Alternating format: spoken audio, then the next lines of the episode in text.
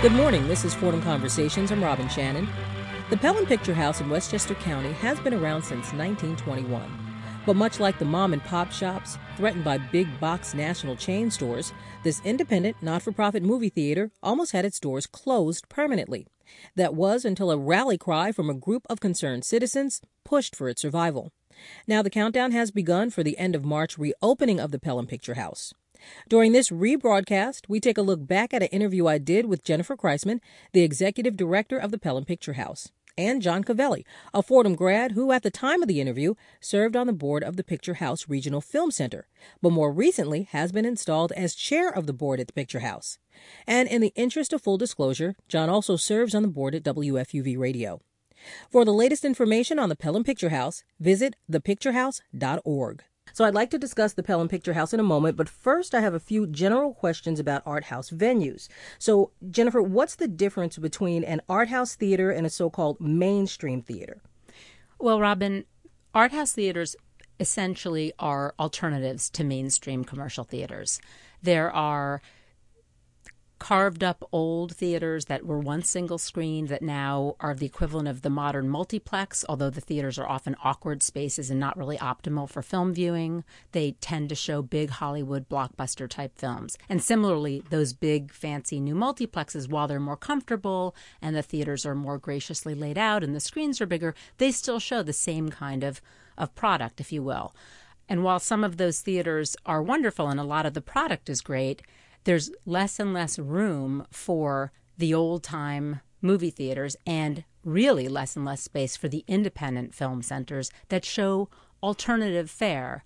Documentaries, foreign films, films that were made on smaller budgets with sometimes emerging directors and sometimes very well established directors and actors want to be in these smaller films, but the studios that produce them don't often put the marketing dollars behind them so they don't tend to get the wide release that would be needed and and that's when those films show up at the big at the big multiplexes. So are art house films and independent films interchangeable?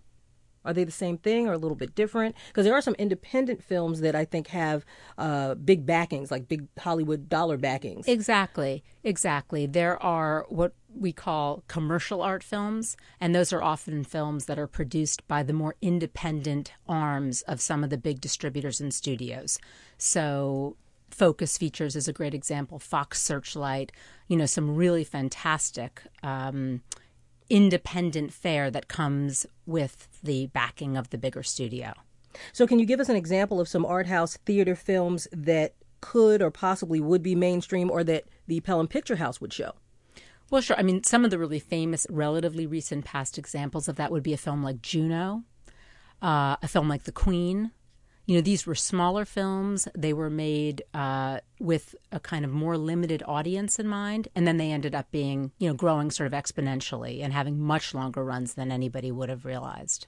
So, um, how do art house? Now, you're saying that art houses are usually smaller than these big splashy multiplexes. So, how do art house theaters stay afloat financially if they kind of cater to that niche audience? With great difficulty is the answer to that question. As a nonprofit, we're very fortunate that we are eligible for foundation money, uh, government support, uh, and of course, the generosity of, of private donors. That helps sustain us and cover our operating expenses so that we can produce these kinds of programs that are alternatives and don't necessarily rake in big box office dollars. I just wanted to share there that uh, what you see um, at our events is that there's a hunger for this type of programming.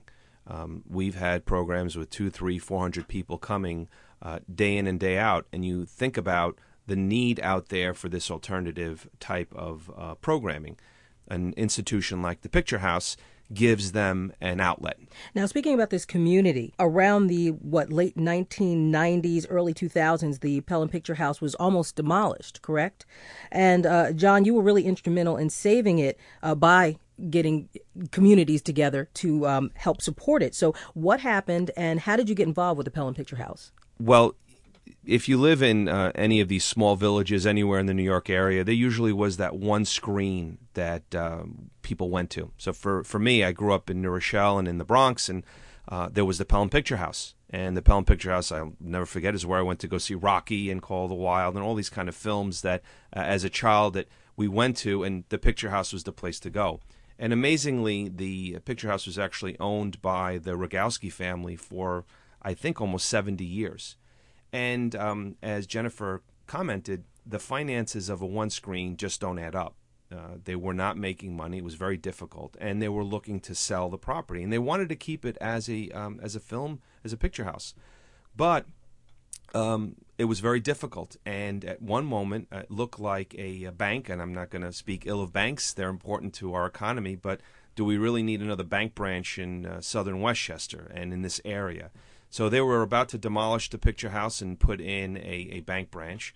And a group of people uh, led by um, Ann Cerise and um, Kathy Corton and Tom Peer, these three individuals, and then brought on Barbara Bratone and several others, they came to me early on in the project and said, "Can you help us?" And I've been involved in the community for many years, and and how do you not save an icon like that that really kind of tugs at the heartstrings and also is a, a part of our community? So we banded together. We reached out. Congresswoman Nita Lowey was an early supporter. Assemblywoman Paulin was an early supporter, and Senator Jeff Klein has been a supporter now. And the local elected officials, you know, um, Joe Salamini and the mayors of our villages, um, it's been uh, an incredible ride because it has helped galvanize the community. It has helped bring people together, and we're at a point now where we not only purchased a property, but we are in a process of restoration, and we are going to restore this theater probably for the first time in um, in 60 or 70 years.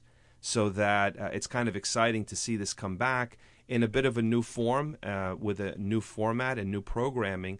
But at the heart, really a, a local, a regional facility that's available for our children, for our families, and that is going to provide excellent programming and really help uh, the next generation uh, learn what film is. And you know that's another area that um, that we need to talk about when you think about picture houses and what the uh, Picture House Regional Film Center is is and is going to be more of basically it's about education. It's about educating kids, film literacy. You know, it's interesting when you watch a movie, um, it's really the literature of the 21st century. Um, people need to understand what they're watching, and that's one of the things that we're going to be doing more of with this restoration and with the eventual expansion of the property. Explain what you mean by education. I'm going to leave that to Jen to explain a little bit more, but. Uh, Sure. Yes. Because so I know that's part of the, your mission. It's very much part of our mission, and uh, it's it's probably a key a key component of our of our nonprofit nature. Um, we are doing, and it's still in its nascent stages, but we are doing in class film education. We've sent teaching artists into schools in Pelham, Harlem, and the Bronx to work with English class teachers to integrate film into their curricula. And what we've had the teaching artists do is essentially teach the kids about the elements of film, the language of film, the visual elements of film, so that when they're watching films, even if it's the big Hollywood blockbuster popcorn chomping type of film that you think you're just going to be sort of passively receiving sitting in the sitting in the theater, you can bring a kind of critical insight to bear and you can understand what the elements were that went into that. You felt a certain way. Why did you feel a certain way? Well, it was the music. Well, it was the editing that was just done. So making making people of all ages, but especially kids more critical consumers of visual media and they should be more critical in general of the of the things that they that are integrating, especially to, to young students. Um, it, I think it's very important for them to be critical in just the things that they're receiving, because unfortunately, there's so much information that they're subjected to, and how do they decipher what's important, what's good, what's affecting them, and what shouldn't be affecting them. So, Robin, we're going to need you on our advisory board. That was so well put. I mean, at the end of the day, um, we feel that it's not just about this wonderful facility that happens to be in Pelham, New York. It's really a regional institution that's going to be providing, I believe, an invaluable uh, resource to generations of, of children. And, you know, you think back to 1921 when this opened what were people being exposed to? I just found out yesterday that actually Fanny Brice was there oh, back really? in the twenties, um, and um, the the actress, the actress Fanny mm-hmm. Brice, came to the Pelham Picture House back in the twenties, and you just sit there and you go, "My gosh, this facility has um, has witnessed history and has literally um, witnessed." uh, the change of the of the medium, right? From Talkie, the silent or theater to the talkie. I mean, think of that. And um, you, yeah, I kind of get excited thinking about that. And where are we going to be in another twenty or thirty years? And I think it's our responsibility, again, as a nonprofit educational institution, to help prepare the next generation, to help prepare young people to understand what they're viewing visually. And that's going to become more and more relevant and prevalent um, in the years to come. This is Fordham Conversations. I'm Robin Shannon, discussing the survival of the Pelham Picture House with its executive director, Jennifer Chrisman, and board member, John Covelli. So, what does the, the renovation look like? What's the house going to look like when it's complete? Well, we are currently a big cavernous space, and as John just indicated, we have not seen any kind of physical upgrade of this space probably for about 70 years. We'll be moving from a close to 400 seats down to 300. Um, it's actually very difficult to fill a 400 seat house, and, and we want to make it a little more comfortable so that the seats are better spaced apart. And bigger, I hope. And, yes, um, bigger and with cup holders. Um, I'm not saying that just about the Pelham Picture House. I've noticed that it, you know, you go to some art houses or some theaters in general, and you know, especially for a full figure girl like me, it's a little uncomfortable. So, thank you for making seats bigger. well, they should be bigger. These seats are really outdated. Uh, and in addition, we'll be exposing some of the really unique architectural features of, the, of our theater. We'll be exposing some of the really unique architectural features of our theater. There are brick piers that have been covered for many, many years with this kind of awful red fabric. We're going to be taking that fabric down, exposing the bricks. There are beautiful wooden trusses. The ceiling is a wooden truss ceiling. It's highly unusual. It's built more like a like a barn or a church actually, with this very peaked ceiling, a very high ceiling. We'll be uplighting the trusses so that they become not something that just looks mysterious and dark up there, but actually a really beautiful component of the theater that will be much more evident when you walk into the theater. Let's back up to the beginning of uh, the Pelham Picture House in 1921. Can you give me a, a historical overview? From an historical perspective, you need just to kind of step back to 1921 for a second. You realize that this is that area of uh, of New York. Um, films like Birth of a Nation, um, some of the original films that were made in the teens and 20s were actually made uh, in the Bronx and in Westchester Oh. County. In And- Mamaroneck, and, in. Mamaroneck and Mamaroneck, so that therefore you have a long history of film and filmmaking in the area, and actually many film artists lived in southern Westchester. Uh, of course, with the advent of Hollywood and the movement west, um, the area that kind of that piece of its history was lost to some extent. But um, having done some uh, reading and research with the Bronx Historical Society, and uh, we've now uh, we're reaching out to the Pelham historian as well um, to do a little bit more research in terms of what was going on at that moment in time. But the theater again was a commercial theater initially, and um, from all we've know, it was very successful and um, served the area for again, as we said, until the, the early 2000s. But having said that, financially, it just as a one screen wasn't really working.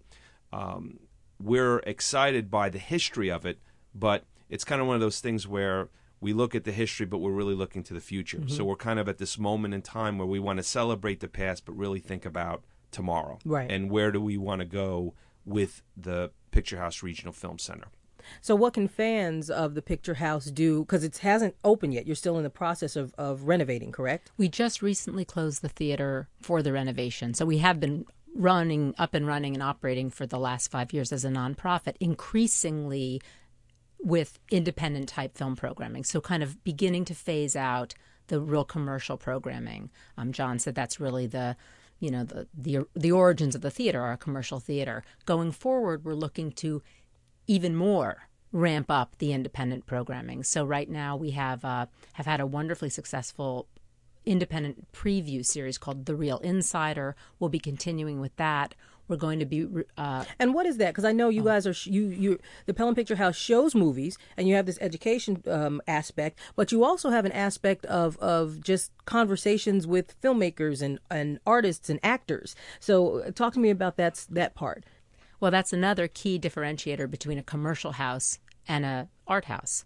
There are often interactive type programs, dialogues, panel discussions, speakers to accompany the screenings because film is an art that's really meant to be talked about. And so we pride ourselves at the Picture House with having almost all of our special programs followed by some kind of a Q&A, often with the filmmaker or with the talent or both, and certainly almost always with some kind of a film critic or, or an educated moderator to um, to discuss the film. Who were some of the people who you've had there, who you've had speak? Well, we've actually had some very interesting speakers. Uh, Michael Douglas was has been there. George Clooney was there.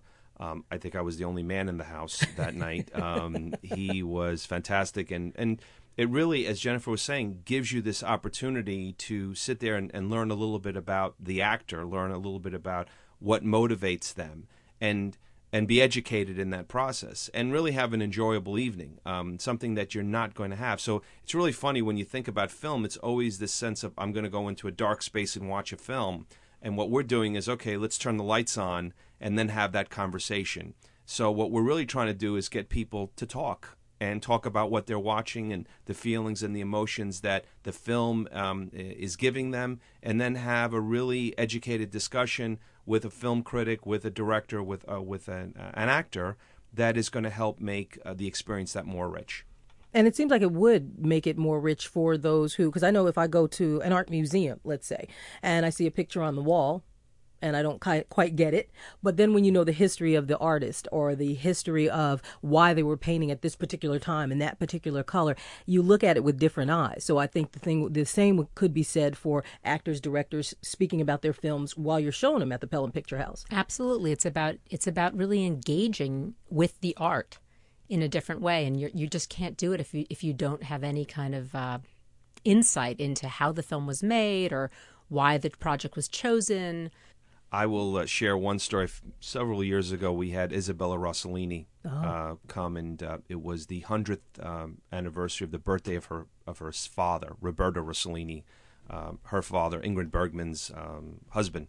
And I never knew that. Yes. Wow. So yeah, Isabella Rossellini's mom was Ingrid Bergman, and uh, but she did this 15 minute film about her dad, and the father literally was a stomach and she's speaking to this stomach, and you just sat there, and as you watch, you're like, "Whoa, what is going on?" And um, and she, then she also plays all of the characters she in plays, the film, oh, except really? for the stomach. Uh, Who was her father? I don't know. Roberto Rossellini was a very famous uh, director in the 50s and oh, 60s. Okay. He, um, uh, Roma Città Aperta, Rome Open City, he literally started and created the neorealism movement in films oh. in the 50s and 60s, which has had a significant impact on movies ever since. Um, an iconoclast, I mean, an interesting uh, director, very much of, uh, of uh, a free thinker. So Isabella put this film together that talks about her father. And as I said, you know, you're watching it and and you have a lot of questions right. when it's over. And, and Isabel- he's a stomach, and she's playing and the parts, and, and then she's speaking to the stomach, and because the you know you just kind of sit there and like, well, I really want to ask some significant questions, and the lights turned on, and Isabella was there, and she answered questions for people, and the whole idea of the stomach was that's when she was a little girl, she would lay on his stomach, mm-hmm. and it was a sense of reassurance. She answered many of those questions that people had, and it became that much more of an of a rich experience for everybody in the room. Right. Oh, that sounds wonderful. So I know, uh, again, you guys just started the renovations. What can fans do in the meantime? You're just going to kind of leave us out here with no, no place to go and have all. all this art education. Not What's going on? at all, Robin. we're going to first of all we're we're we've formed a wonderful partnership with Sarah Lawrence College for the duration of our renovation, which is four months. And we're doing programs there, and people should be going to the Picture House website, thepicturehouse.org. We're going to be starting a membership program as well, mm-hmm. um, so that you could become a member of the Picture House. And um, we'll be celebrating the 90th anniversary in April at a gala with um, some interesting stars to be announced. And uh, we're very excited about just celebrating the rebirth of uh, the Picture House, the reopening and the restoration, the renewal, the renaissance.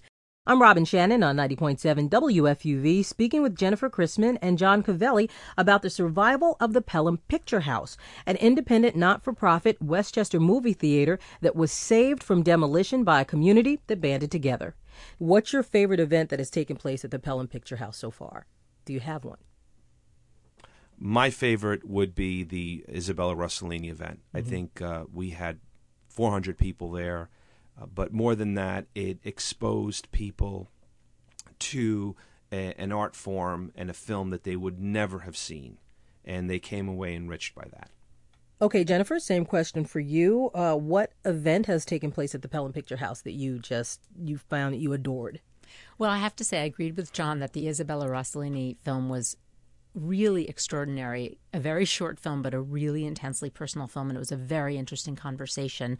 I think my personal favorite was probably when Sean Penn came to the Picture House to talk about uh, the film Into the Wild that he directed based on the Jon Krakauer book. That was a really, he's a very, very, first of all, he's an incredibly interesting actor. And then to talk about this really grueling production that he undertook because he felt so strongly about this story about this young man who went off to live in the wild and, and ended up sadly sort of dying, starving, slash freezing to death. Mm. Um, but it was an amazing film, and he's such an interesting, smart guy. He also wrote the screenplay for that. He did the adaptation for that. So I think that might have been one of my favorite, if not my most favorite event. And we were talking earlier about uh, membership, and this is something new for the Pelham Picture House, correct? It is, Robin. We're so excited. In the past, as we've I said before, we've been slowly building in the independent type programming at the theater.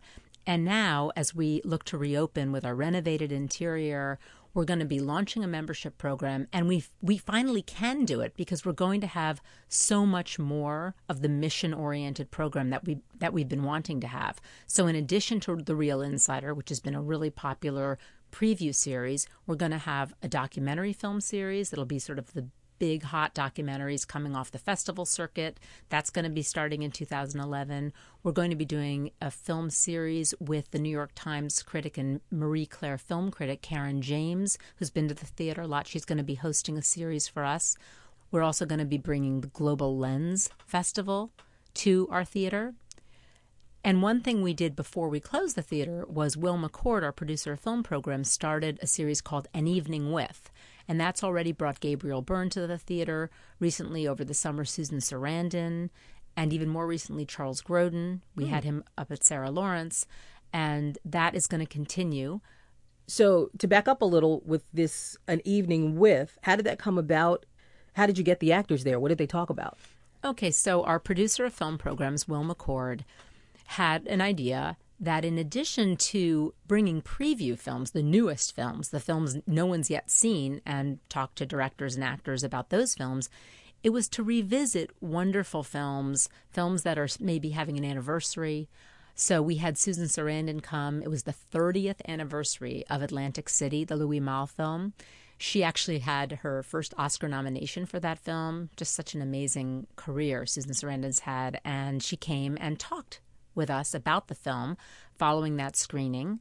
So it's more of a way to get actors to come and potentially some directors to come going forward to talk about older films, films that were seminal in their careers or just important films that it's it's a ripe time to revisit them. Charles Grodin actually wanted us to screen Midnight Run. It didn't have an anniversary at all, but it's such a fun film and it was it was really fun to talk to him. Oh, What's sorry. Midnight Run about? Midnight Run is a film that uh, Charles Grodin started with Robert De Niro. It is a sort of a great buddy film at the same time, but it's that Robert De Niro is a bounty hunter, and he's and he's got to bring his bounty is Charles Grodin, and he's ah. got to bring him basically in a very sort of planes, trains, and automobiles style way across the country, and it's just a very funny film. And uh, Charles Grodin wanted us to screen that. Did he so. have anything fun to say about it? He he talked a little bit about working with De Niro. So much of it was improv. I mean, you can just tell oh, watching oh, wow. some of their scenes. I mean, you just know that was it was not written. Mm-hmm. Um, and then in addition, it's an opportunity, and this is something really special about the An Evening with program. It was an opportunity for Charles Grodin to talk a little bit about the work he does outside of film, not as an actor. He's very involved with women in prison, women who have been wrongfully imprisoned or who have been incarcerated for just a completely inappropriately long period of time. And he talked about that as well. We love to hear uh, what some of these actors and directors do in their outside lives to to make the world a better place. I mean, we look at film as a as a way to build and bridge community, and we really want to celebrate filmmakers who are doing other things in their in their outside life in their non-professional lives to build and bridge and help society. Mm. And I know Sean Penn's been uh, very politically outspoken and yeah, when he came, he was really specifically talking about into the wild. Mm-hmm. Um, and when Susan Sarandon comes, she's she's she's a, an incredible activist, and um, and she did talk quite a bit about um, Atlantic City, her relationship with Louis Malle, and she also talked about her new ping pong business. I mean, it's just a wonderful sort of. I didn't know she had a ping pong. Yeah. oh, she started this whole like. it's a ping pong club in the city, and they're expanding and going wide. And, and she's a very, very interesting woman. Wow. So, can I ask you, Jennifer, how did you get involved in art and film and the whole idea of it all? What motivated you?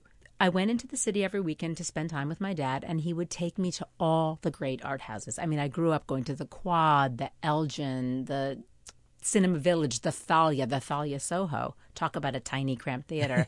um, I'm a huge fan of Film Forum and Film Society and Angelika and all of those. I live in Manhattan, and uh, it's just really in my blood.